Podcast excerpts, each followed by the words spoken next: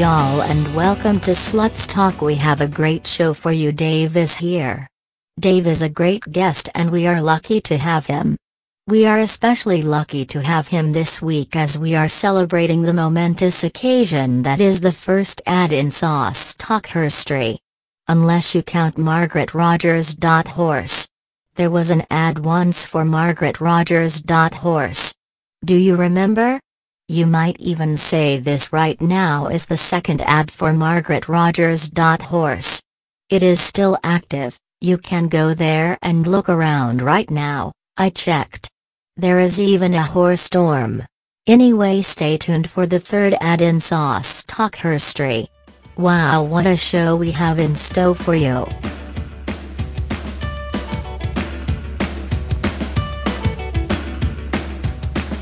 Ladies and gentlemen, we're back yet again. It's time for another fantastic episode of Sauce Talk, and you know why? On the other line, why it's David Artman. Dave, how you doing, buddy?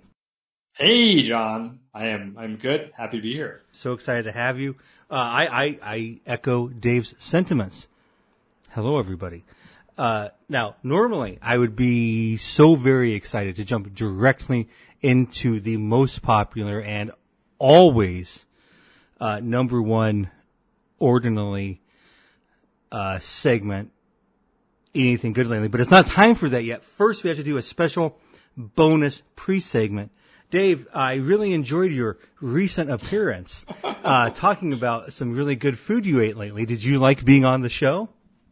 Uh, I, I wish I could say yes. So it, it Uh, sounds like it's a no. It's a no. Yeah, there there was imposter, usurper. That was uh, that, that, he must have phoned in or sent in some tape. Um, Imposter Dave reached out to me. It was very confusing to me, but I, Yeah. I, I'm sure you had the same experience. Uh, where I, I listened to that and I was like, well, this clearly is Dave, so I just put it on the show. And Yeah, if you listen to I it, was- it's like, oh, this, this sounds exactly like me, but I don't remember doing this. I was a little spooked out because, like, you know, no one likes hearing their their own voice. but I was sure that was an algorithm, like I don't know, some some bot that can just do some random monotone voice. Um, but um, it sounds like maybe that was uh, a sit-in. I don't know. Somebody sending one in. We, we, was that just a mystery? There, just know. recently, I don't know if you, you probably did. You're kind of, kind of. You're much more of a tech guy than I am. Uh, Microsoft has put a bunch of money into this Chat GPT thing.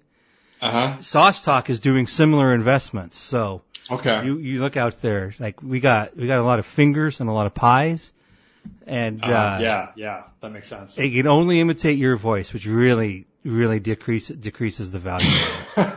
but I can make you say whatever Model shit I want. Yeah. Yeah.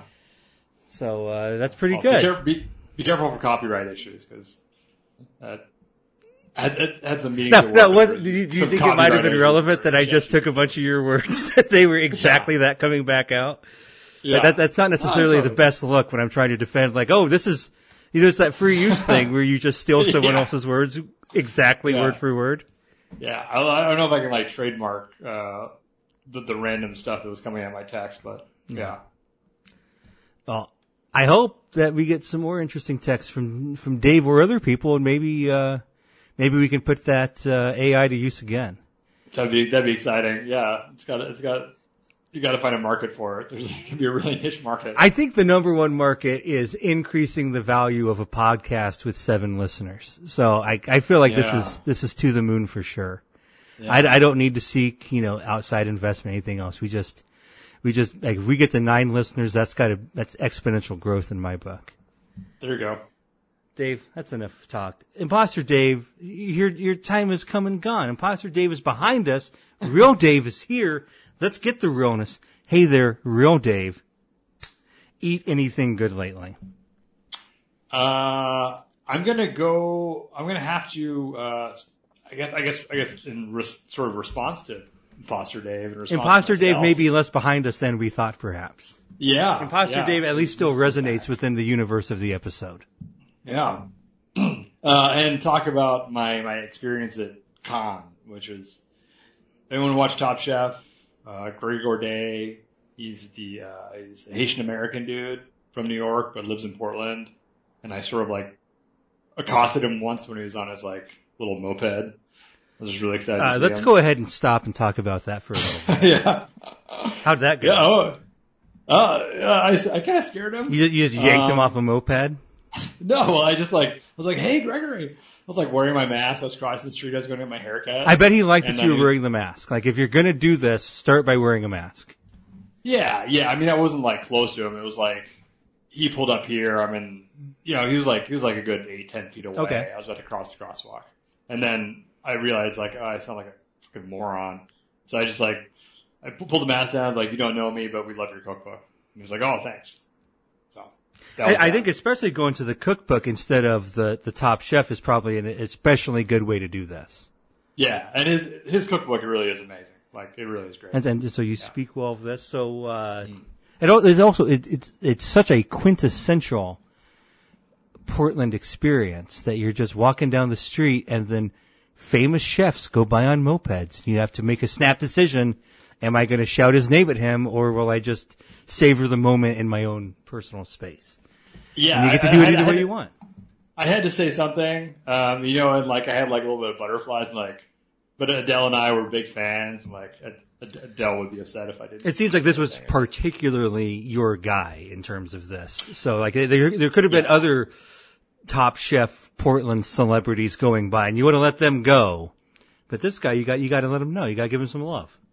Yeah, absolutely. Like he was like our favorite, maybe of all the seasons, and he's come back to like be just kind of kind of a guest host and Nice. a judge on a bunch of episodes. But he's just like a super nice person, and uh, obviously really talented, really smart, and just really interesting person.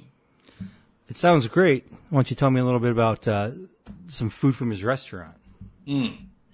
delicious. Um, so it's it's like a Haitian, Haitian restaurant with like a you know some Northwest ingredients.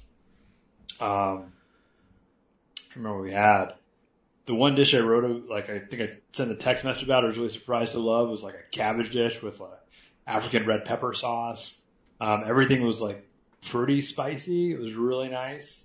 Um, really, uh, the thing we had is uh, salmon, which I don't know. I've sort of since the pandemic, I've sort of dipped back into eating fish again. Mm-hmm. You know, a little bit bored of peanut butter and jelly sandwiches. Sure. At some point. Yeah. Uh, yeah. Um, there are a lot of like little fried bits. Uh, you know, ate more than we should have. Even Eloise loved it. Um, we had a great time. That's and it awesome. was, yeah, speaking of like Portland experience, it felt very like, this city's been hit pretty hard by the pandemic, but it, it felt like a, a, a good pre-pandemic experience. Like Carrie Brownstein from Sleater-Kinney was like four tables down. It was, it was great. That's pretty much the dream. I mean, that, that, I, as you say, like as a Portland is still going to be a big city. These are the things you want to see. I, I've heard similar things in that maybe there's almost some sort of this is this is simplifying it too much, but like kind of an easy come, easy go thing. And if stuff is more recent, Yeah. it's easier for the the pandemic to take it back away compared to Yeah. other places that have had stuff for longer. And so Portland's almost like a victim of its somewhat recent success in this way, and that there just isn't the huge money backing stuff up. And boy, can you get slammed if stuff closes down for a little while. And boy, does stuff close down for a little while. Yeah, yeah, that's basically the case. It, it turns out like basing economy off like coffee shops and yoga studios is like not the best idea. I Right. don't know. Yeah, but no, uh, it was good. We have lots of good food, and like I wish I had pictures of it to share. Um, we ordered, you know, we ordered basically for four people. Um, we were the only people that had a kid there. Like Adele got uh, reservations off like the Instagram live feed. Oh Like wow. randomly, they had like four seats, three or four Oh, seats I, open I forgot that because you mentioned that it was like a special accomplishment to have gotten the reservations in the first place, right? That it was like last yeah. minute and not expected, and all of a sudden, oh my god, this cool thing is going to happen to us soon. Yeah, exactly. She got reservations that morning. We've been trying to get in since since like it opened in June, I think. And uh, we showed up and we're like, then we real we got to the restaurant. and we realized, oh shit, we have a child with us. Like, they allow kids there. And Gonna like, find out. Not gonna, not gonna just Yeah. turn around. Yeah, Yeah, and they're like, oh no, it's fine. We're, we're happy to have you. And it was fine. I just you know that's great. they were really sweet. They just made her a juice instead of like a cocktail. Sure. And then you know we just tip, we tip more because they were really nice. Yeah. Well, that's awesome. That sounds like a fantastic experience, and I'm glad that worked out so well. And I'll tell you, I've heard it both ways now. You tell it way better than Imposter Dave. Like Imposter Dave Oh, gave us some gave us some notes, but like now I feel like I heard the real story. So Imposter Dave gonna have to step his game up. He wants to stay on the show. That said, I Yeah. do have him booked for next week. I know it's awkward. I should not have booked you guys back to back, but I don't know what we're gonna. It's it's too late now. He's just gonna be on the show.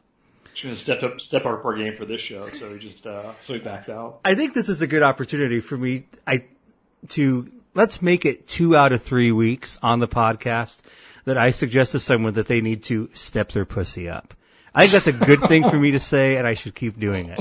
I don't think I said it on the solo episode, but maybe next week with Imposter Dave, we can make it three out of four. Uh, we'll find out about that then. But first, we need to find out, Dave, how many people do you love? Oh, I forgot about this. It's a fun ah. segment. I will remind you, no names. We're not, you don't, if you say one name, you failed the segment, we, we end it. We're just looking for a number. We want a number. You can talk through it however you want, but we need to get to a number.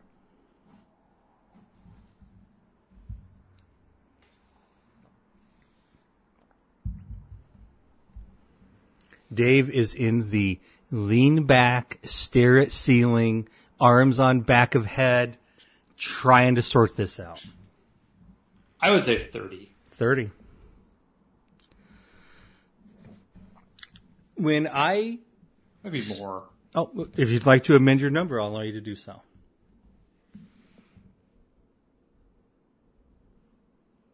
I kick it up to forty-five. I have X'd out the 30. I have written down 45 and circled it.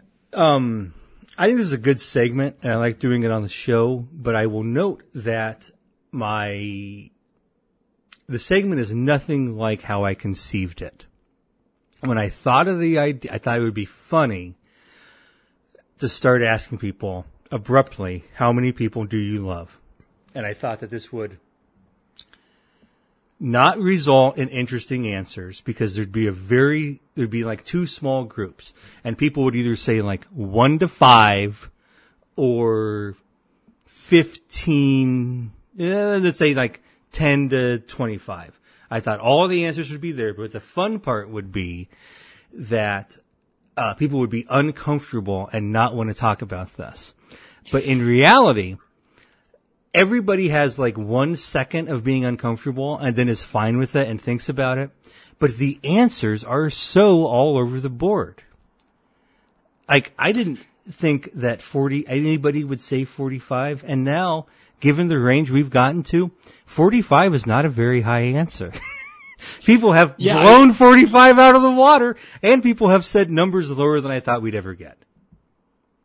I think Charlie said one. I think Charlie did say one. Charlie was the first guest, and I, I don't think I've listened to to all all the episodes, but I, I don't know. I feel bad drawing the line that low now. Honestly, you know, it's like, there's just like a lot of people I haven't seen in a long time. I mean, it it, like, is I don't love them. when you start to dig into it, it is hard to answer the question. I mean, I Yeah. I haven't given my number, and fucking look for that never. But uh, I I think about it a lot, and it. I mean, it is. I mean, the whole game is just defining terms. And I mean that's all that matters. And you could have a person who it doesn't it doesn't tell us much about the person in terms of your relationships. It tells us about how they define the terms here but uh, I, I really like thinking about it and what the answers mean. I think it's fun. Uh, now, what's going to be really good is once I've gotten to everybody, we're going to do it again, and then they have to give me the list of names, and then I'm just going to fuck people with it. It's going to be great. But that's going to be a while. I got a lot to do yet, so don't worry about that. It's gonna be really uncomfortable when you ask for a list, list of people who didn't make the cut. Yeah, yeah, exactly. That's going to be a good point. And then like you, so give me the list, and then give me the list of like people you consider, and they're like, nope, definitely not. I got to Yeah. get that list too. Uh, so the how many people do you love segment here at Sauce Talk? That's one of our most popular segments, and so I've been been trying to think of some more continual segments, segments that transcend merely a single episode, but can can build out. And so I don't want the guests to be like more or less talking to each other because I feel like I should be the main focus on sauce talk. But I think I've come up with a concept that could work. And we're not going to fully explain it this week, but you are going to start the segment. And what I want you to do is name a song that you really like. It is by no means needs to be your favorite song. It, it, it could be if you wanted it to be, but I, ju- all we need is a song that you really like. So we quickly texted about this 10, 15 minutes before the episode. That's true. Um, and I, so there's no other criteria besides If you really like the song, you've done a great job. random song you really like. All right, I'm gonna, I'm gonna, I'm gonna give you. Now, if you give me more Uh, than one, you fail the segment. No, no. I'm not- Okay, that's where I thought we were one. going, and I wanted to get out ahead of that. I just feel, I just feel like, like, you gotta add some context. Okay. Uh, I'll give you. Oh, and, I, I should note that, like, Yeah. I've given you, I would like the song, but like, if you want to talk about the song for 10 minutes, whether I know it or not, we're fine, we can do that. That's up to you. And if you want to, like, anything you want to do, but you don't have to. It's just, if you say, you know, band, song, the end, and then I assume you're going to do the end by the doors, um, then that, that's enough. But, uh, whatever you want to do, we can also talk about the song for the rest of the podcast if you'd like. No, we, we don't have to. Um, I'm just gonna, I'm just gonna give you the context of the most recent song that I sort of discovered and I really liked. I I'm not good at knowing about new music, hmm new in quotation marks. I feel like if I had superpower, it's like learning about music like four years after everybody else did. but uh, the most recent song I heard and I like was like I love this song was uh, sort of a newer country song by Sierra Farrell. Um, I think she's from West Virginia originally. It was called In Dreams. Uh, discovered it this summer either on YouTube or Spotify. Just like I think on Spotify was the top of a playlist, and then like like watch your like kind of like I don't like a homegrown video. There's like production to it, but uh, just her singing with her guitar on YouTube, and like this is like the song for me for now. And I listened to a bunch of the car, and Eloise was really into it. She's like, "Where's our music?" And so it kind of became our song of the summer. Uh, song, a, a song I, I love a song of the summer that's extremely high praise. It's fun to discover a song. I have no idea what this is. Oh, you should I- watch it. It's, I am 100% going to check this out the moment we finish. Uh, I will prove that I'm not lying. I hope I can hold this up well. I have written it down Yeah. and circled it with stars to indicate, to like to remind myself, come back and look at this. good. Yeah, in in in dreams. In dreams. Got it. Yeah. I wrote down dreams. I was wrong. Uh, cool. Thank you for giving us a song. We'll see what becomes of this in future episodes. Are you? You're not gonna. There's no preview here, or gonna like. No, that's, that's it for today. Okay. But the next episode, we'll need a song, and now we've got one. Okay. Dave, it's time for our next segment. What sauce are you bringing to the table this week? Um, this is going to be a Gregory Gourdet themed episode for me. Very reasonable. Just, I'm, I'm, I'm, I'm a one note person, like my voice. Um, uh, uh, I don't think it's been done yet. I realized, uh, jerk sauce. We had jerk sauce yet? I think the answer is no. And I, I, if anything, overdue. Um, jerk sauce. So like sort of, I guess, Caribbean, Jamaica, like the island, Jamaica, Haiti, you know, all, all the islands. I'm sure they have their own version.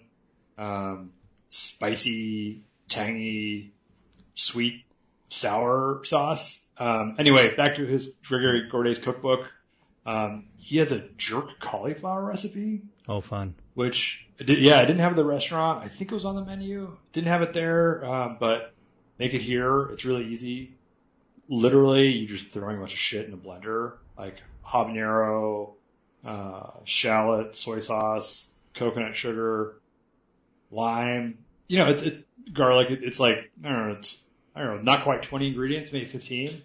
just throw it on blender, hit go, and then like he puts it on the cauliflower and then like bakes it and then broils it till it's like all crispy, like Oh, with nice. the spice, like Yeah. crisp on. It's awesome.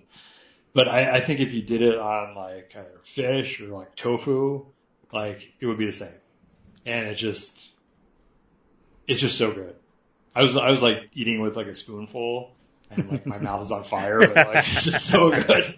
I'm gonna put this on everything. Like, why didn't I just like quadruple the batch, which, which I do with a lot of things, and Dale gets really upset with me because it takes up all the freezer space. Uh, it sounds amazing, and I love that note. Like I, I am a big fan of the whatever and just cauliflower as a meat substitute. But friend of the podcast, Gina Rochelle, hates that shit. Oh goodness. But that, that, like you mentioned there, like the, the the start of the show is the sauce. If you make make a tofu thing you like, and then you put this sauce on it, that sounds great. Yeah. I like this idea a lot. I, this isn't a thing like I used to. I've always thought of like a, a jerk sauce, especially like a Jamaican thing, as something I really liked. But honestly, I've never considered making like any sort of vegetarian because you just think of jerk chicken. That's like in my that's Yeah. what comes into my head. I never even consider like, oh, that's just a thing I don't really eat. Why? What? Why? That's extremely stupid. Why the hell did I eat this all the time? Yeah. It's just like, it's just a, that's another one I kind of like back eating fish, like I said, but like, you know, when I stopped eating meat, that's kind of just a realization I had, like, everything's just a vehicle for, for spice. So just, Mhm. it, you know, just swap out the, swap out the vehicle. It doesn't necessarily Yeah. matter. And sometimes like tofu is just a better one in a lot of cases because, you know, things will, you can press it and then things will stick to it. It desperately Yeah. wants to accept that sauce after you dry It it, out. Yeah, like Yeah, even like yeah. lots of meat is okay with it, but the tofu was like, please just fill me up with your Yeah. delicious sauce because I got nothing going on over here. Exactly. It's, very just like effective. yeah, flavorless and then you put it in the, I don't know if you get, everyone uses a tofu press, but I, I'm really hardcore about the press. This is another disagreement Gina and I have, where I'm like, I would like the tofu to become like papyrus by the time it's ready to go, so that Yeah. it could just it just fill it's just sucking it in. Like you put your finger on it, it feels like it's trying to suck moisture out of your fingers. That's what I'm looking for. Regina's like, well, I, I pressed it for 15 minutes and I think it's ready to go. And Yeah, no, it all it all I- I- comes out fine. But I'm just like, I got to if I if I got a, a meal I'm excited about, it's like two in the afternoon. I'm like, I better go start that press, Oh yeah. and I got Oh, I yeah. got to turn the screws on that thing over and over and over again. It's very fun. Uh, how do you feel about my maturity level in not making any weird jokes about jerk sauce? Pretty good, huh? I'm impressed. Yeah, me too. Uh, I didn't even think about going there, but Um, there, there, are, a lot- there are a lot of avenues. there's so many ways you can go. Uh, speaking of Gina, I texted Gina about an hour. Uh, Gina is actually uh, visiting her parents in Springfield, Illinois, just about to come back. But she, I texted her and I was like, "Hey, I'm doing a podcast with Dave Artman tonight. What should I ask Dave about?" And she's like, "I gotta get an update on that bulldog. oh, Watson. How's Watson doing?" Oh. He's still alive. Uh, Is this high? Is it? You sound so very excited about your statement that he's still alive. I, I love my dog. I'm glad we. I'm glad we established that because I wasn't sure that was the case. Yeah, I love him. He's, he's, he's a, a sweet creature. Mhm. Uh, he's annoying as hell. um, like, you know, I've, I've just given up in a lot of ways. Like, he climbs on top of the table. I don't know if you, you get, you get our card? Yes, definitely. You Yes. did? Gina. Yeah, so- Gina. I'm sure that was what had it in front of mine for Gina. She loves that dog so very much. That's, that's an, like, he is on top of our kitchen table, or dining room table after every single meal. And our, our, our chairs don't push all the way in. hmm Um, and so I can't, I can't stop him. I can't stop him. Like, and for, the, for, for people who are, you know, hopefully still listening and we haven't spoken about our bulldog, um, he is, he's going on 11 now. Bulldogs typically live to eight or so. I was going to say. I felt like that's. I feel like that's doing a lot for a bulldog. Yeah, yeah. He just ruined our, our really nice West Elm couch that we got How'd that a happen? year ago. I scratched it. Wow. He scratched it and uh, repeatedly and just tore a hole in it, like the cushion. And I remember my Adele talking with the the, the salesperson that oh we have this dog he like scratches. Um, you know, is, is that gonna is that gonna cause an issue? She's like, oh no no, my dog does it all the time. And she kind of fills up a little bit. Take a razor, take it off, full on hole, just like middle cushion. Yeah, he's he's lovely though. He's he's in you know gotta be grateful. He's in great health. He really is. That's awesome. Um, sweet dog, great with kids, pretty humpy, um, farts a lot, but you know he's a bulldog. Whenever, like, like Gina and I frequently discuss the possibility of getting a dog and that doesn't happen, but whenever it comes up, I'm like, well, maybe we should get a bulldog like Dave. And she's like, oh, I don't think we'll be doing that. No. Don't do it. I, I, I like, like it is the number one thing. Like anytime you share a picture or story with the group chat, uh, Gina has got it within five minutes because she, she, she loves it. She always wants to hear about it. But then she's like, I don't think we're going to get a bulldog though. yeah, I, I was I'm, I'm too scared. And like, especially as a first dog, it seems tough. like yeah, we, yeah. like we need whatever, like if, if we even do this, we are perhaps not well suited to it. But if we do, we need an easy, easy, easy dog. And it doesn't seem like you've got that over there. No, no. I mean, he's he's not really active, which is is nice. That's right. Like- so he's easy in some ways, but then some, some Yeah. other ways he's not. right, like walks for us, you know, two or three times a day, and it's like maybe seven minute walk. You Wow. know, just like kind of down the street and back. We, we we do know that. I'll say this: he's he's not full English bulldog. He's got like some boxer or something in him. He's a little bit taller. He's pretty. He's pretty like narrow for a bulldog. Okay. Um, and which is probably why he's like in better health because, yeah, usually, usually they max out at like eight, ten years. That makes sense. yeah. So it's sad though because I know like it's over ten. I'm like this might be the last year he we have Watson. We'll see. Is, is, is he the only animal you have? He is. Yeah. Yeah. And so after what- him, What, yeah. So what, what's the plan here? Like, I, Uh, I, I mean, the dream is he lasts five more years, but we, were- I'm, I'm telling you, I, I, I hope you outlive him. So whatever, Yeah. whatever magical dream trip he gets to go on at some point. I, I, I, I, exactly. We like to too. think that Yeah. you're going to have a. you- you- I mean, maybe you won't have another dog, but you'll, you'll, you will expire past him. What, what's your plan there? Uh, I don't know. I honestly, I'd like a cat. Like, Yeah. I grew up with like a, sort of a zoo. We had always had animals like parakeets. I had an iguana at one time. Like, it was a zoo in my house. But uh, I would like a cat. Eloise wants a cat. Adele hates cats. I don't know. so we'll see. So I, I mean, with, idea. especially with the zoo background and disagreement, I mean, it sounds like almost any animal could waltz in there next. Who knows? I Maybe yeah, it's a pig. Yeah. Yeah. You know, pigs can they can make good pets, like the little ones. I had a guy in my sports team in high school. Uh, I, I picked him up on the way to practice, and they had like they had a, they had a little pig, like a tiny one. Mhm. Like you know the doors, you have like the front door, you have the windows next to it. Yeah, yeah. That's the poke out. It was pretty cute. They had they were like pig snout prints. the pig comes out like the window. That's fantastic. Yeah. I love that.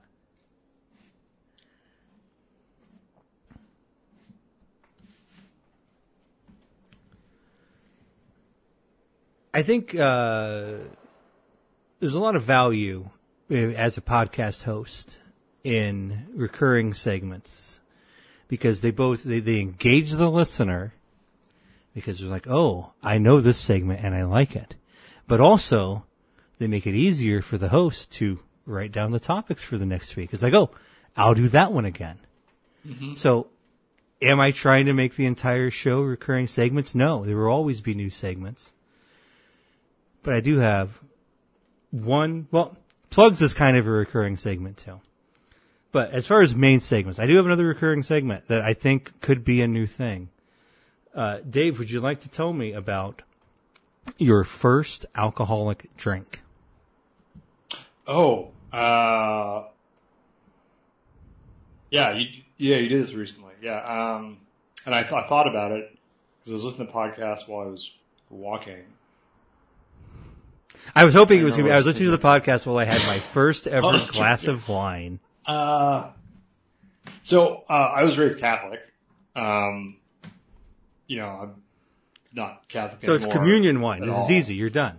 So does I mean I'm assuming communion wine doesn't count. It does not count, no. Absolutely not. Yeah, yeah. Um, real drink, I think, uh, was a beer.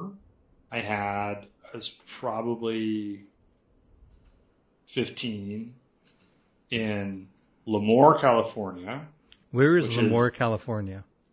uh, middle of fucking nowhere, Central Valley, not California, by Visalia. I know that, yeah. Fresno, Fresno area. So my dad was stationed. There's a naval air, air station there, and it was like at the time we lived there, it was like one stoplight, one McDonald's. There was nothing, and uh, but we were there for stationed there for six or seven years. High school went back for a visit, and I you know, met up with my my friends from like sixth grade, and you know one has license, and uh, one got some beer somehow, and got some like Swisher sweet cigars. Living around. it up. Yeah, there you go. Someone stole a Taco Bell sign and got in really big trouble, and that was the end of that. What what kind of Taco Bell sign? I was either like Taco Bell or Jack in the Box, but it was like one of the, like the big banner from a drive. It was a big sign. Yeah, yeah. It was it was it was a like uh like eight ten feet long. Like it would go Wow. like, like drive through here sign. What, And what was his actually- intentions with his with this sign? What's he going to do with this? I I don't remember. I don't remember. He's like, Throw it in a ditch? I, feel like that's about all you can do with it. yeah. You can they- put they that in your room. Yeah, I'm sure I was not like driving at the time. They were a year, maybe a year and a half, two years older than me. But I remember we were in the parking lot. I think we're probably done with the beer. We hit it really quickly because his dad showed up. It was like my dad's old work partner. And, well, that was the end of that. Yeah, But we got through like one beer. like collectively or each. I think probably each. Okay. Do, was do you remember what kind it of beer it was? I think it was a Budweiser. Budweiser. Okay. Yeah, you still drink any Budweiser today? Oh, I haven't had Budweiser in years. Yeah. Yeah. No. a lot of people will plug that as like the, like obviously we all have to have, sometimes you're in a, a situation where you need to drink a very inexpensive beer, you're at a bar or mm-hmm. whatever, and there's just, there's going to be limited options, and you're like, well actually I think this one's pretty good. And so it sounds like Budweiser Yeah. is not that one for you. if you had if you had to have like like a dom- I'm using air quotes here, but like a domestic, Sure, yeah. like not not a microbrew type domestic. Well, eh, I mean, I guess I don't know. I've never liked it, and not just because that was like my first beer. I just never really liked it. I Yeah. guess. I mean, it's better than it'd be better than like a light beer. I am I always, I'm Light. always getting a Miller High Life in this situation, Uh-huh. but that's not, that's a little bit less available than what we're often talking about. And you just named it, I'm going to otherwise, a Coors Light. If I'm really in that situation where it's just, like this is, they say it's a bar, but really they just got a fridge with four kinds of beers and you can just hang out. And sometimes I find myself in that bar, especially in Chicago. It's a Coors Light for me. At that point, I think it's almost, like for me, it's less about like, is this a good beer? And it's more like nostalgic value. It's like, oh, I used to drink this all the time. Sure, sure, yeah. Yeah. Yeah. Um, I may have told this story before. That could be a good new name for this podcast at some point. But when I was visiting Denver once, I uh, was at a bar and I said, Can I get a Coors? Do you know where I'm going with this? Uh, For, I, I, I sure didn't know where I was going. Uh, I said, "Can I get a Coors?" And the person looked at me blankly and said, "Do you mean a Coors Light or a banquet beer?" Oh, yeah. And Yeah. so, like the, the the nomenclature of Coors was simply off the table. No one knows what that means, at least in Denver. Uh, it, it it will be Coors Light or a banquet beer, and those are the actual things to discuss. A Coors is a non-entity.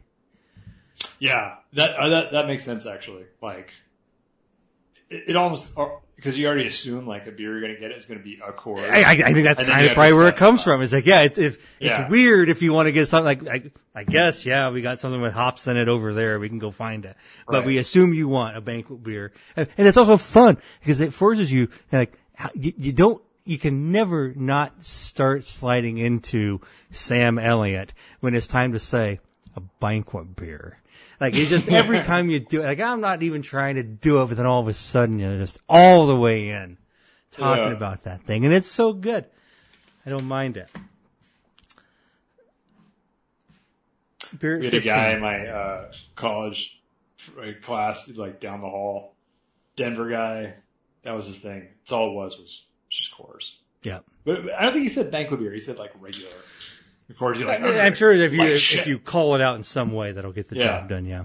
yeah, My mom used to tell me all the time about how when she was in like high school and just in college and stuff, her she would I, I guess more high school, but she would have like uncles or something who would like drive from Illinois to Colorado to get Coors and come back with like tons of cases of it because they held it in that high of regard. They're like, this is special beer that we have to do like long runs for, and we come back Uh-huh. with all these cases, and we get we our friends help pay for the trip because they want them, and it's like, did, like Coors is fine, like, but did it used to be something Yeah. different, or did like the other beers used to be worse? It's like, it, it's it's Like- like, the grass is always greener effect. I, yeah, Like, it, it feels like that where it's like, you know what would be fun? Let's all get drunk and drive to Denver tomorrow night, and then they just Yeah. do it. It's like well, you probably just wanted to get drunk and go on a road trip, and then you saw some beer at the other end, and then you probably you probably drank a lot of the beer on the way back. This was probably just a getting drunk on a long weekend type of thing, which is it's a good thing Yeah. to do. Probably don't get drunk and drive your car around, but uh, uh, yeah, I, I, I could never fully connect to we desperately need Coors as opposed to any other beer in the world.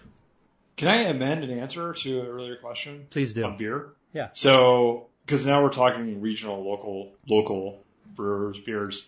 Uh, the, the, the beer here is Rainier. You know, Rainier. Uh, I don't know if you've had Rainier, but I don't think I have. Big R, uh, Tacoma Rainiers are, are like the AAA team in Tacoma.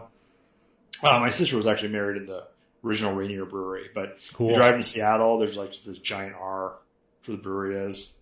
Yeah, that's, that's your typical drink around here. And that that's like a, a standard, straightforward, like Yes. lager, pound and have twelve of them Exa- and do whatever you want. Exactly, like rice based lager. There's there's Olympia. I don't know if you had Olympia, which is in Olympia, Washington. I don't And know any of this stuff, no. Yeah. So when reason I think of that is I think it was Charlie I was talking with a long time ago, and I had found an Olympia pitcher at the Goodwill in Champaign, which was like, this is amazing. It's Olympia beer. I think showed to Charlie. He said that was like a gourmet beer for like his dad's generation. Okay, I thought, yeah. No, I like it. I don't know. I, sorry, Charlie, if I'm misremembering, but maybe it was someone else from Pennsylvania. It feels easy to connect that. Like we've had in this period we're discussing, especially I guess you would call like the post-war period in the United States. We saw such a homogenization of culture. And a lot of it is not even that this was necessarily the best stuff, but just brands went nationwide. And so like every place in the country became Budweiser, Bud Light, Miller Lite. And it's not, it's not even necessarily important that like the regional chain of beer or gas station or restaurant or whatever became the same everywhere, but it does feel fun. And so when you still see those, when you see the, Yeah. the distinctions that still exist, you like that. I mean, they're all, oh, they're almost always artificial and it turns out that like one company owns all four brands that we have in all Yeah. four quadrants of the country, but it still feels like a thing. Uh, if anything, this probably just means that com- like corporations should exploit this more and be like, oh, this, you know, this kind of Bud Light is only available in Missouri. And Yeah, stuff like that. And then, oh my Yeah. God, I can't believe, and then secretly like, this kind of Michelob is only in Michigan and w- whatever. But I, I, it's not hard to convince me, like just at face value, that like, oh, that, that seems fun. I like the Yeah. idea of like, oh, and, and especially like, oh, Pacific Northwest, they actually have an especially good this kind of beer, and they just got it everywhere, and you can't really get it, at least not cheap otherwise. And then in the southeast, they got these biscuits. You love these biscuits. You get them at the grocery store, and you put them in the oven. They're incredible. Mm-hmm. Everybody should get little bonuses for for being where they're from. Like, we, we get, I, I don't know, if excited the word, but I'm like, if I see like a, I'm mispronounce it, like a Yuengling, like, Sure, yeah. in a convenience store, I'm like, hey, they got Yuengling, we'll get one. A Yuengling is pretty much like exactly what I'm talking about in Yeah. terms of like, it is good. And honestly, I think I would take the Yuengling over all the beers I discussed before. Um, it's like, like I, I like a Miller High Life, but I think if they, if I went to the shitty fake bar in Chicago that just has a mini fridge, I would take the Yuengling out of it before I took the High Life. But maybe that wouldn't even be the case if I had it seven times. Maybe if I had it a few times, I'd be like, oh, you know, this is all just the same. But I love the idea, the concept. Who cares about the execution? Am I, am I allowed to ask a question here? Please do so. S- Spontaneous segment, and like, there's a lot of talk about Nisei Lounge. Uh, Nisei Lounge is one of the most important bars in America to me. yeah. Is, You ever is been that- to Nisei Lounge? I can't remember. I'm trying. Well, that's what I'm trying to remember, and I've googled it several times to see where it is. Mm-hmm. Is it is it in sort of like Wrigleyville by? It Paulson is Place? like three blocks from Wrigley Field, yes. Okay, I'm pretty sure I've been there then. I also had to Google Malort. Uh, Uh, and Malort's trash, but if you add something, any, literally anything to it, with the exception of green onion, it's very good. yeah, I saw the green onion. Now, the green onion, maybe a- I, maybe a miss. I had, I had some trouble with the green onion. the sport pepper Malort, smooth, good. Okay. The green onion like a- you'd think they'd be more similar than that. The green onion does not work. Don't buy that. According to the Wikipedia article, it's like a distinctive Chicago thing. Yeah. I think it's supposed to be like wormwood liqueur or something like Mm-hmm. that. And so it's naturally on its own a bad flavor, but like it's just become the prank shot of Chicago. And some people like it. I, I don't like it. But for whatever reason, I started trying their weird versions of it at Nisei Lounge, and I was like, I kind of like all of these. And then the gr- the green onion was a special occasion. I was like, this is actually worse than eating garbage. It's And sort I'm of like really sad that I'm drinking it. the liquor version of an omelet or Yeah, miso soup or something. I think I think that makes sense. yeah.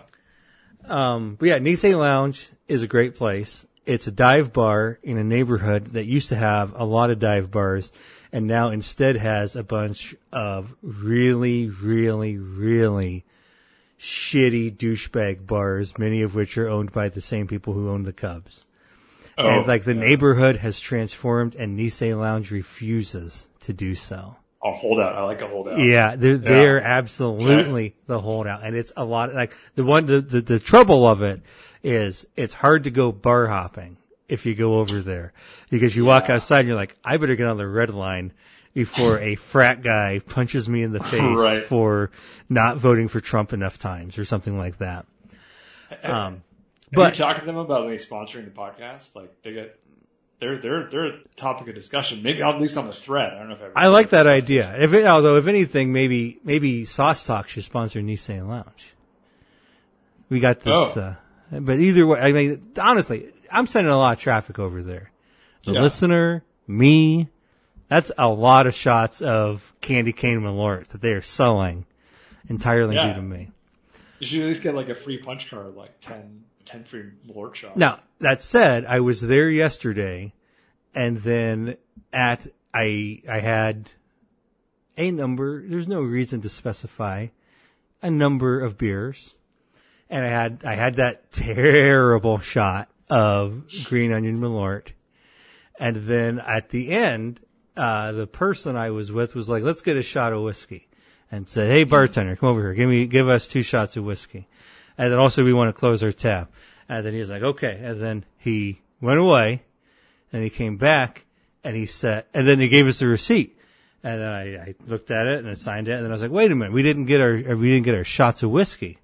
And then I was like, hey, barkeep, yeah, shots of whiskey, please. They're not on the receipt. And he's like, uh, actually, those are for us. And he came over and set three shot glasses down and then poured them, and they were free, and then we all did them together. so we're, we're friends now. So it's like we're we're good friends. This was like, is good. that the same as be, having your podcast sponsored? I don't know, but it's it's certainly adjacent. It, it, it, at the very least, it's hard for me to go in there and be like, I'm getting free shots when I come here, but what if I got more? yeah. What if I? What if you? Okay, okay. Let's walk through. Swe- sweeten the deal a little bit. What? What? Okay. Let's let's just we can do this. Let's do an ad for Nisei Lounge, a live read on the podcast. What points do you think they would want us to hit? So they're going to want us to say that I think they've been around for a long time. So I don't know what the year is, but I think it's in the 50s. So we're going to say since 1954, and hopefully that's right. What are the, and then they got Weird Malort. What are the other things from your experience that you know about the Nisei Lounge? From which is from this discussion and from the, the thread and from my, my googling. Uh, Exactly. But it sounds it's, it sounds like the holdout factor. Um, it's a big like fuck you to the neighborhood. I like Maybe not the neighborhood. That's the that's the wrong way to say that. But um, forces. talking about that. Oh, oh uh, we have to mention day baseball. They love day baseball at Nisei Okay. Lounge. They're always talking about how the Cubs should go back to the old days where they don't play any night games, and literally every game is that. So day baseball, and that's I think that very much relates to the uh, holdout factor because I'm sure everybody else is like, no, actually, it's great when people come here after work and then go to the game. Whereas Nisei is like, no, only the fucking scumbags who don't have a job who go to the game at 120 every day. That's our fan base. We want Let's go people back. Let's go back to 1950. exactly. We want the people at the bar at noon when we open drinking. That's who we like. 1950s values. Yeah. Okay. So what what do you think would be a, if you were trying to advocate? Tell if someone said I'm going to go to a Cubs game, someone from your Portland friend group or just someone you know in Portland. It's like I'm going to be in Chicago. I'm going to go to a Cubs game. Do you know if there are any good bars around there? And you wanted to tell them to go to Nisei. What would you say?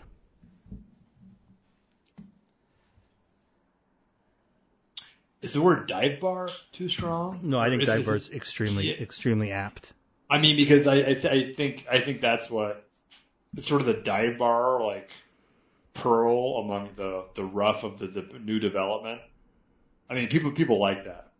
Yeah. I got a really good idea, Dave, and you're not going to like it. Okay. I so I have kind of a deep voice, but you have a deeper voice than me. We agree on this, correct? I don't know. I, I've, I've, I've heard when I hear, I think hear you my do. voice like reported. I'm not going to listen to this, by the way. Reasonable. Although voice. you might need to listen to what I, the segment I'm going to tell you about because I think it would be fine. I think you or I could do a good job doing this ad read on the air. But do you know who I think would do an amazing job of it? Is it the algorithm? Imposter Dave. yeah. I think I'm going to write this up and we're going to put it in and Imposter Dave will do the read for us. Yeah. He'll sound ju- it'll, it'll sound exactly like you doing it. You won't be able to tell the difference.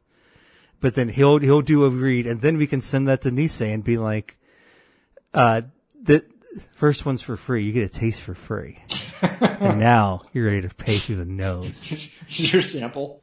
Give me one free bottle of Ramps Malort.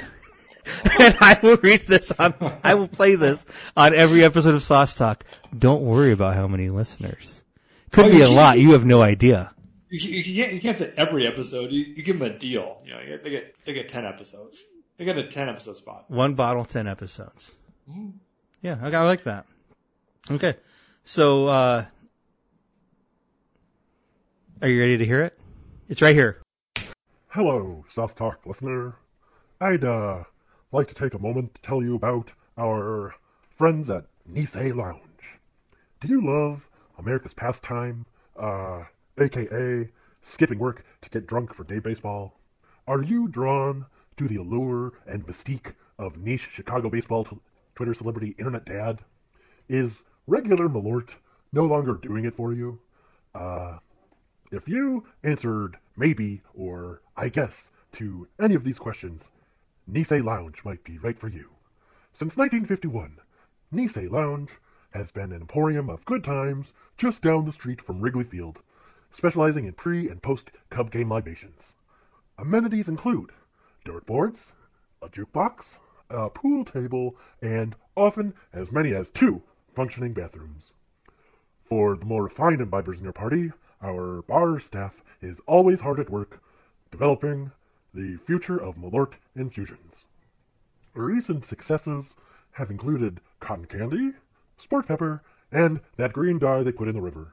For your next blowout, bar crawl, or doomed marriage proposal, consider Nisei Lounge, the only bar in Wrigleyville that's gross in the right way.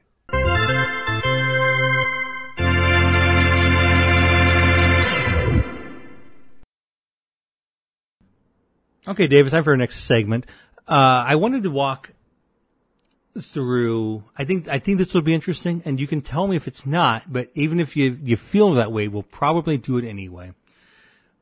But I've been thinking lately about my history of cell phones, in particular the pre-smartphone era. So what we might start with is when did you first have a cell phone? Uh, I think my uh, aside from my parents like blocky one, but my cell phone uh, I think was my junior year abroad. What do you know what year that would be? Uh, would have 1999, Okay. 99, 2000 And so where were, Um, where were you abroad? in Paris, France. Um, can't remember the brand, but uh, sort of looked like a Nokia, like but bigger and had sort of like antenna Okay. on top. Not not the one you pull out, but it was like hardwired. It was like Yeah, a hard yeah. plastic thing. Yeah, yeah. I remember I got really high one night and like uh, put it in Greek, I think, and like couldn't get out. Of it. I can't get back out of this. Yeah, now I gotta be really Greek. I got Yeah. a flight of Greece.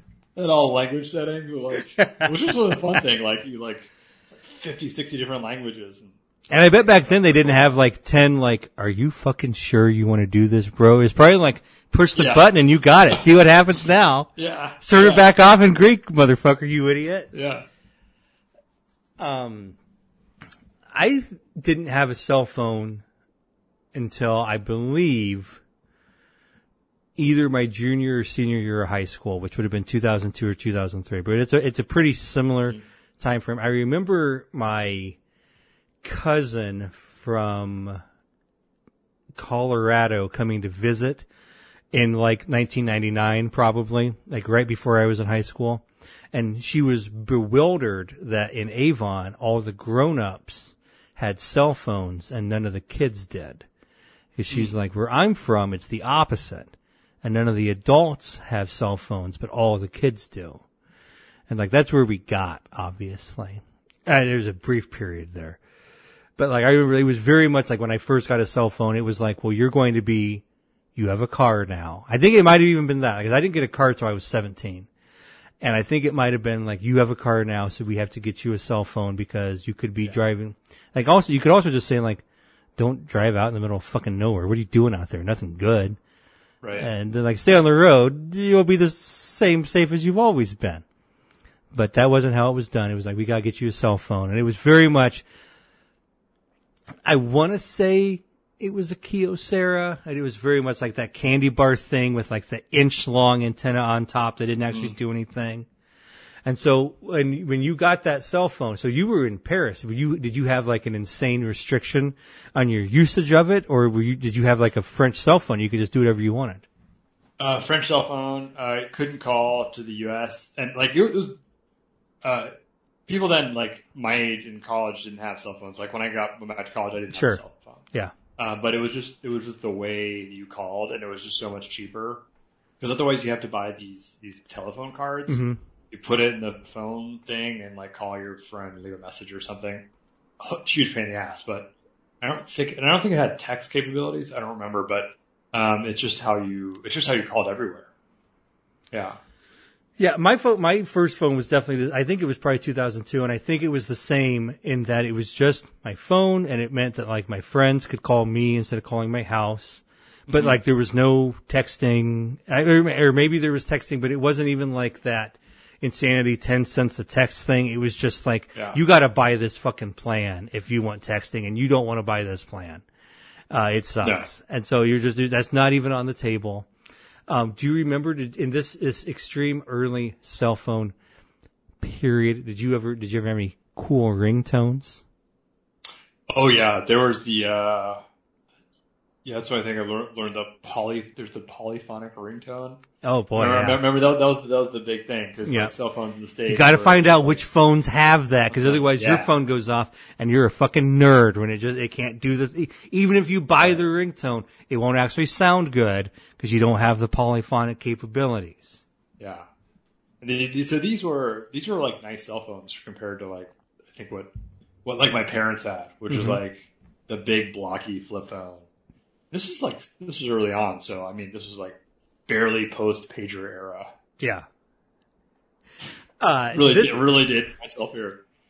Uh, I remember in the '90s, my dad did like construction work, and then so sometimes it was helpful. People would be wanting to contact him when he was out on a job site or whatever, and so he had a phone that it was. I think you would probably call it a bag phone, and it had to stay in the truck, and it plugged into like the cigarette lighter, and it was mm-hmm. big, like it, it had like a uh, like the part that like a like a an old regular phone in your house like it's set Like in a a thing and you had to a receiver that's exactly right. Yeah, and you had to yeah. pull it out and it had like big numbers you could push on it. And the the downfall of it was like no matter how loud he said it like you couldn't hear it in if he wasn't like near that near the truck when it went off and then he got a thing that connected in and it made the horn on his truck honk when the phone rang. And so he'd be like up on a roof and he'd be like, sound like the car alarm went off. He'd be like, oh, I gotta go down and answer the phone. And it was like, so everybody knew you don't call that number unless it's fucking important. So it better be like, I'm dying at school and you need to come, like, like, like I don't think I called it one time. And he had, like, Oh, the man. people he knew through work, it was like, when you call that phone, you're gonna get me right away, and that better fucking mean you want to get me right away. Yeah, like imagine like pranking something. like Oh that. yeah, if somebody, he would have, like, that could have got, happened twice and he's gotta change his number. It's like, I cannot, I can't live this way. I'm like literally running from the backyard Oh, around a house to come get this damn phone. And it's like, yeah, do you want to buy some candy from the Boy Scouts? Fuck no, I don't want to buy some candy from the the Boy you get Scouts. this number? Yeah. I didn't have any phones like that. Those phones are crazy. Um, I had that. I eventually I got a flip phone, and my flip phone was a big improvement. Um, I do remember when I was in. I think this would probably be like home during the summers, first or in second year of college. Uh, our it's this eventually got better. Maybe something about cell phone technology changed, but we couldn't get cell signal inside the house in my parents' house.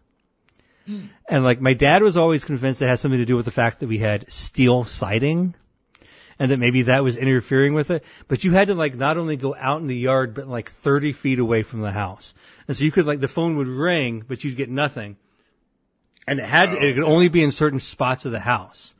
And so I remember I had a really good version of Beat It by Michael Jackson, like just the main riff. Uh-huh. Not anything else at the beginning, just the main riff. And then that would go off and, I, and it would be plugged in by the kitchen and I'd either be downstairs in my room or upstairs in the like family room.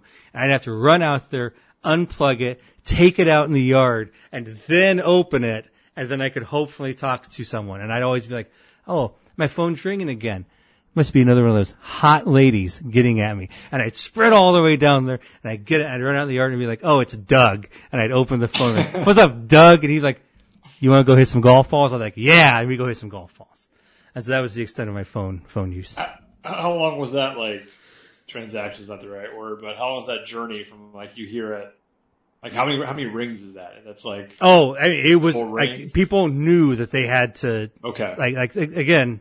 I always thought it was going to be some lady, but it was always Doug, and Doug knew that's like let it go all the way into the voicemail. Don't ever cut it off.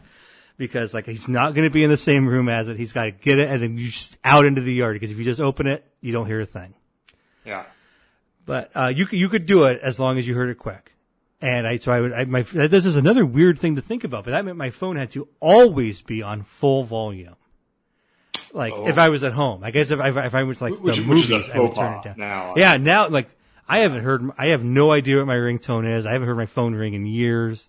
Yeah. Like like occasionally, like if I'm waiting for an an important text, I'll turn my ringer on, and then it's inst- as soon as I get it, like, oh my god, I never want to hear that again. You turn it back off. But then it was like I need the entire house to know if I get a, if if someone's trying to contact me, and that's nuts. How about this one? You ever know anybody who had a, a ring back tone? I don't even know what that is. What is that?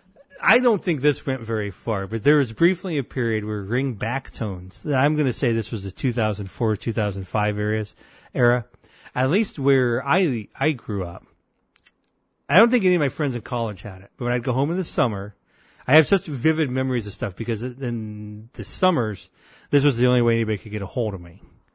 And then when I go back to college, there'd just be people around, and you and then I would just text, but nobody could ever text me in Avon because my phone didn't work uh, it, it- all I could do was get the start ringing, and then I had to take it out in the yard. But some people would have ringback tones, which meant when you called them, instead of it playing a ring, it played a song that they had selected, and and and paid money to have play. And so like you would call them, and like I'd call my buddy Joe, and it would just play like a rap song that he thought was cool, and then you'd know that that meant his phone was ringing. It's like a, Um, a really bad version of like Cameo. Oh, very much. Yeah, Yeah. it, it doesn't make any sense. It's not worthwhile. I mean, it sounded like fucking shit.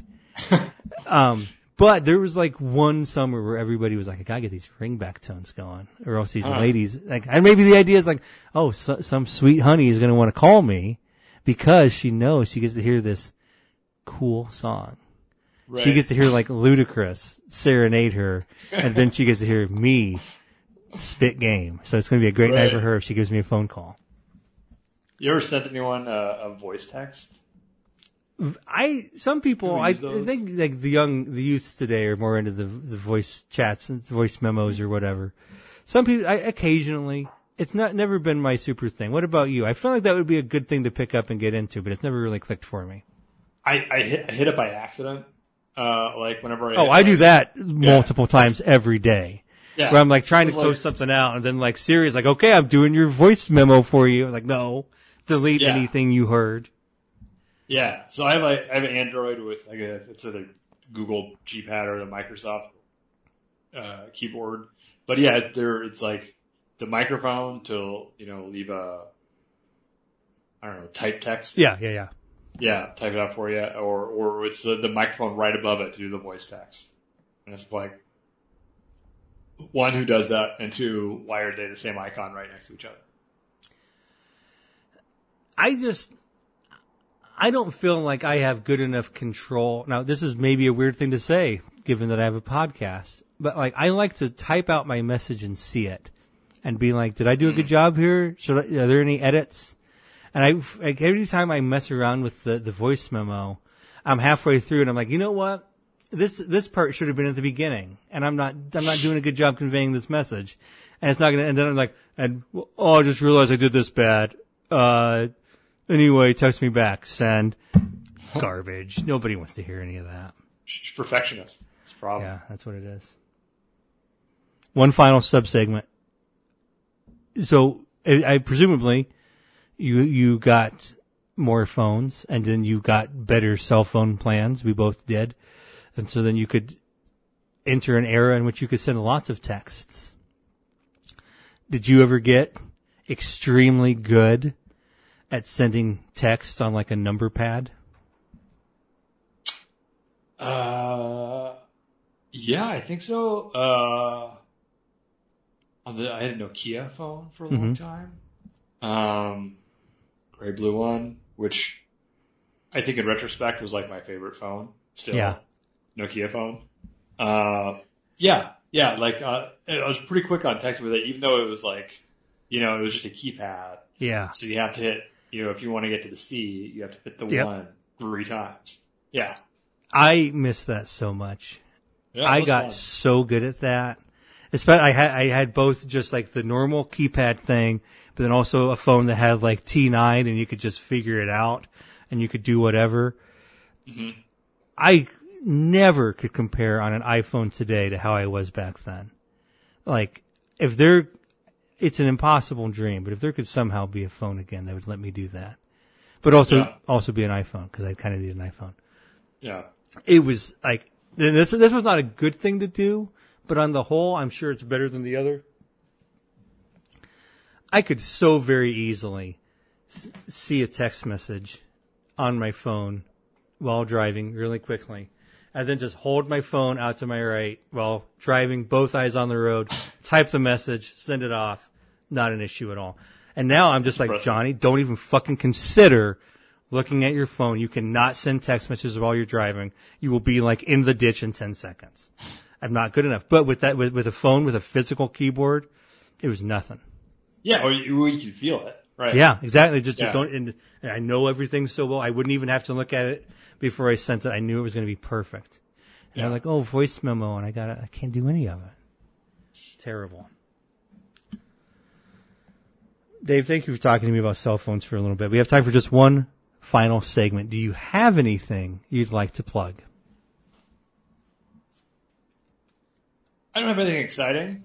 Um, I think everything uh, I've seen, watched, no good shows, everything I would have talked to in the chat. I'm gonna plug this system, my note system, Ooh, this is So going to be we exciting. talked I'm about- excited.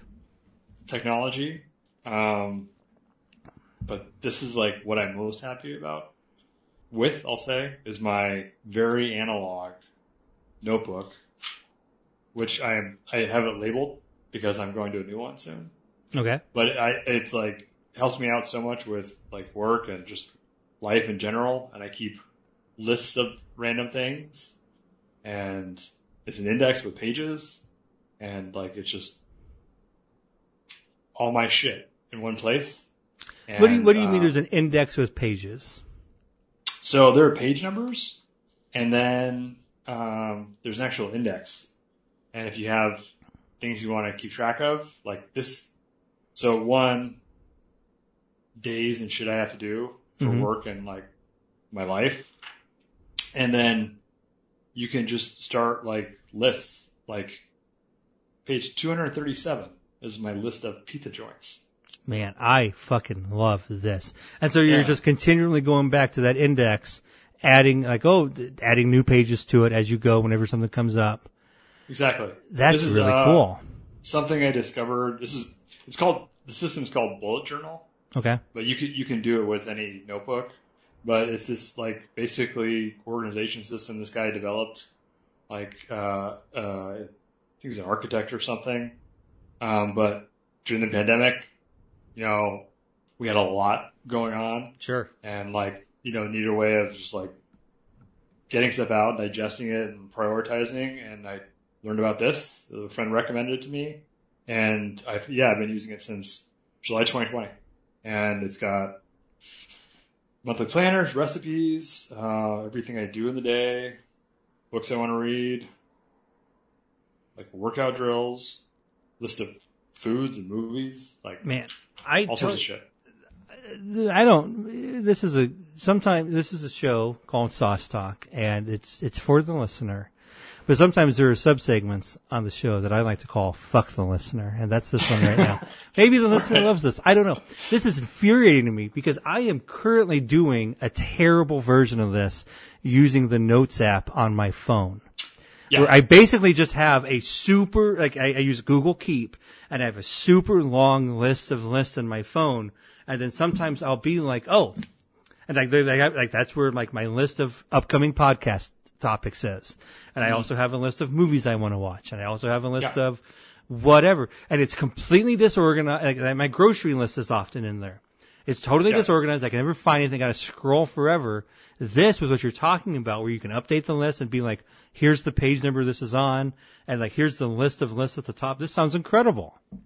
Yeah, and like it, it becomes like a like a living thing. Like so, this I'm almost done with it, and so I'm gonna put it on the shelf here. I got another one. Here we are. So my current one's blue. Mhm. New one's yellow. They're like twenty bucks. Um, and yeah, and then like I'll have eventually just like collections of stuff. You know, like like I, I'll just know where where that it, like my list of pizza joints I want to try or something or best pizza I had. But uh, you know, it's like for me, like pandemic, like my job was crazy, and yeah, I was the same. I had like electronic lists, Word documents, Mm-hmm. fucking Google Keep in Outlook, like everywhere. And it's like, and I was getting, you know, some days, you know, 350, 400 like emails a day. And it was like, my mind is going to fucking explode. And it's like, I need to like, just write it down. Cause I, I think like, I need to like, like physically write it down because I'm like a kind of a tactile person anyway. But I, I think like, uh, you know, our brains didn't like evolve with computers Yeah. right? And I feel like I my mind just doesn't doesn't work well enough um, when it when it's when it's like cyberspace or something. I think it's clear I didn't I didn't and don't have the deep need for this that you did. I'm I'm certainly never getting that number of emails in a day. And so that's that's why like you were forced to find a better solution. But that that also just means that that's why I've been able to coast along with this system I hate. And th- this this sounds this sounds fantastic. Uh, I'm going to look into this. I, I like, and I also I love the idea of ha- like when I'm in Google Keep, and so when stuff goes away, like the list just goes into the archive, and I never go in there. I'm never going to see any of these lists again. And so the idea instead of having like this is a book, that that index page at the front is always still there, and then eventually when you just put the dates on the front of the book and you put it on a shelf and it's gone, and like, oh wait, where were those pizza places we went in 2021? You literally have the book there instead of just like, well, there's 11,000 lists on my phone. Why not? It, you'll never find it in there. Good luck. This is this is such a better system. Yeah, no, it, it's good, and um, people use it. Like a really good thing is like if there are like habits or activities you want to track, either to make sure you do them every day, or you know you want to try not to do them. Sure. You know, yeah. like I, uh, uh, you know, I mean to like walk around the block. So, you know, the days like check, check, check. And so, so something like that. Yeah, it's really good. And people have developed their own systems, but it, it's very, it's very modular and it's been, it's been good for me. So that's my plug. It is. It's a fantastic plug. I'm going to do this. I'm going to check it out. I need. I've. I've just, see, I've been looking for a different app, and now this makes me think I've just been too small-minded. I don't need a different app. I need one of these damn notebooks. Yeah, I'll, I'll send you a link to, to like the description of the system and then this one's on Amazon. I think that it's really It's a good sharp-looking book too. I like that. Lookstein. Yeah, no, it's like good. It's really durable. Some German brand. Oh, Leuchtturm. Leuchtturm. I recently bought a small, uh, cr- over-the-shoulder crossbody bag type thing too. Oh, messenger bag. Yeah, little, very, Yeah. very, very small, but yeah. And this is exactly the sort of thing I can just I can just dump this in there as well when I'm going out. And so I Yeah. I, I can just I can always have this around between I have it in the house and then when I go out and like that's and that's frequently where I'm coming up. I'm thinking of things I want to do or things I see. Like oh I got to check back into that. And I just I I'm not pleased with the extent that this stuff comes back around to me. This sounds like a way to make sure I'm, this this stuff stays front of mind. Yeah, yeah, or you know, even out of mind. Yeah, It's it, it, out of your- it, it, out of your it's, mind, it's like- there when I think again, like, oh, wasn't there a place I wanted to go, or wasn't there a book I wanted to read?